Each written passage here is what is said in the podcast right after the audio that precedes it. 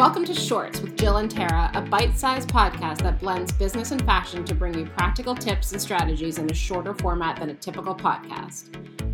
I'm Jill, and I've spent my career advising, starting, and running businesses. I'm Tara, a family therapist turned fashion stylist and a digital creator.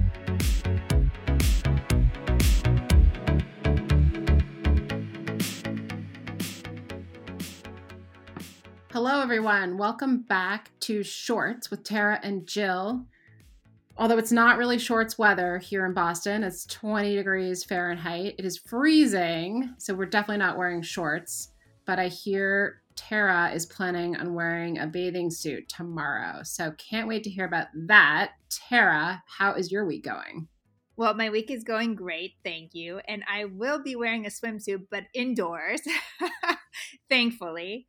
Um, but yes, the week's been going great. Yesterday, I did a great shoot with Neiman Marcus. We are doing a four part series on styling, which is going to be great. It's going to be for Instagram TV.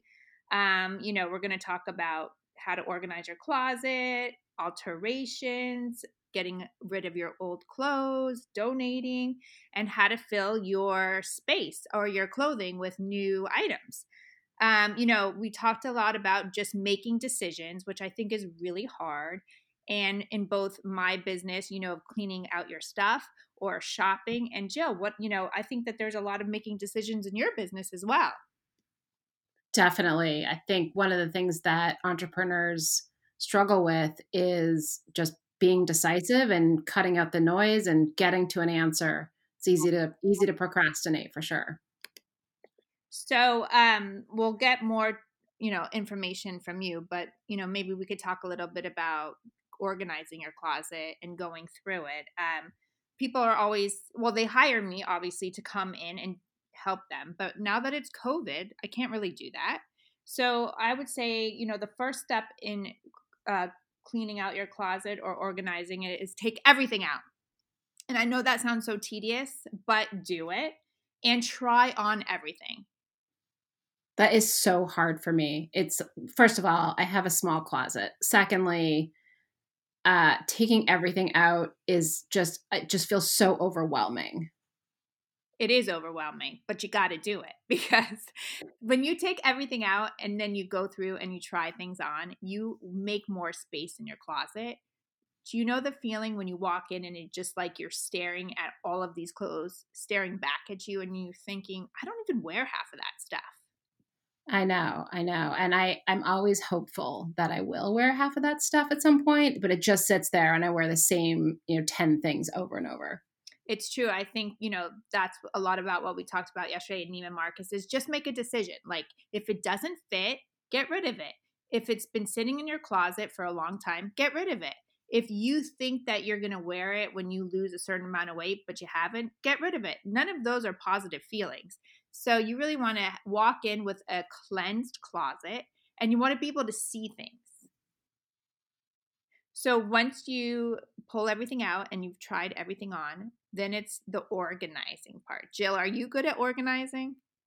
I'm really good at organizing a lot of things in my life, but not my clothes. I'm really bad at organizing clothes. I, I go back and forth between should I be doing it by color? Should I be doing it by like blazers versus shirts versus pants. It's just it's overwhelming for me. And my closet again is so small that organizing it would probably make a huge difference. I just I can't seem to do it. So I think a lot of people run into that issue and I think you should organize either by color if you really are a, you know, visual person, sometimes color really works you can do it by um, you know seasonal things. Now if you have a smaller closet like yours you might want to take everything out that's not in season and then bring it back.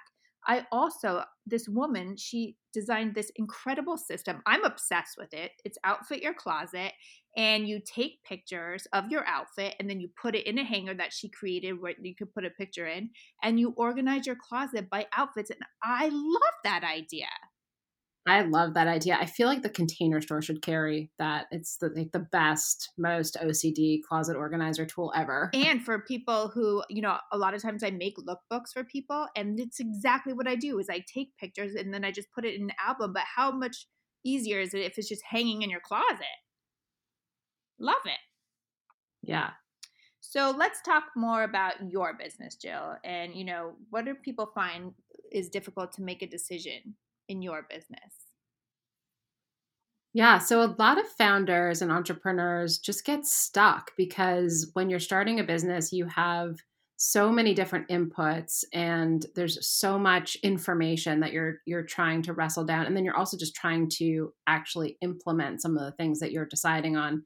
And it's just it's overwhelming. And so I would recommend to to basically just make the decision it's a lot easier said than done. Here are some of the steps that I have taken in the past that have been helpful for me. So, first of all, sitting down and drawing out like a good old fashioned decision tree, which, if you don't know what that is, A, Google it. B, it's where you basically kind of understand what decision you're trying to make. And then, are there a series of sort of sub decisions you need to get to that answer? So, so, you know if you are trying to decide whether to buy a car you need to decide certain things to build up to that big decision. And so it's sort of it's sort of plotting out that path to the decision. Um, the second thing is once you have that decision tree then understanding the cost of making the wrong decision. And so a lot of people get really hung up on you know well if i if i decide option a you know that's such a big deal it's such a hard decision but when you really think about it what is the true cost of making a mistake on that decision? So if you ended up making the wrong mistake what would happen? What would be the worst case? Could you actually reverse that decision? Um, and then the third tactic that i've taken that's been really helpful in my whole career is bouncing it off a trusted advisor or a colleague or a friend who's not too close to the situation. So you know you're thinking about making this particular decision in your business you know i want to hire xyz i think i should bring on an investor whatever the decision is you just kind of um, taking a beat and and being open to feedback being open to other people's opinions and just going out and asking a few very trusted advisors or friends what they think of it. And um, that's been super helpful for me because they sort of oftentimes will call me on my own bs and uh, will be really helpful in, in making me feel confident about making that decision. Well, I think that we can all speak to that in some type of form that we've gone through. And Jill, you and I for this podcast have done the same thing. We are putting it out there and asking people we know and trust what they think about it. And sometimes it's hard to hear the truth. But yes. I want to tell you the thing about I love about Jill because um, Jill really helped me build my business is you know, I would go into every meeting thinking, I really don't want to hear what Jill has to say because I know I have to do it. and I did that with a lot of love because I knew when I came out that I was going to have to start taking pictures for Instagram and being on Instagram because Jill was right.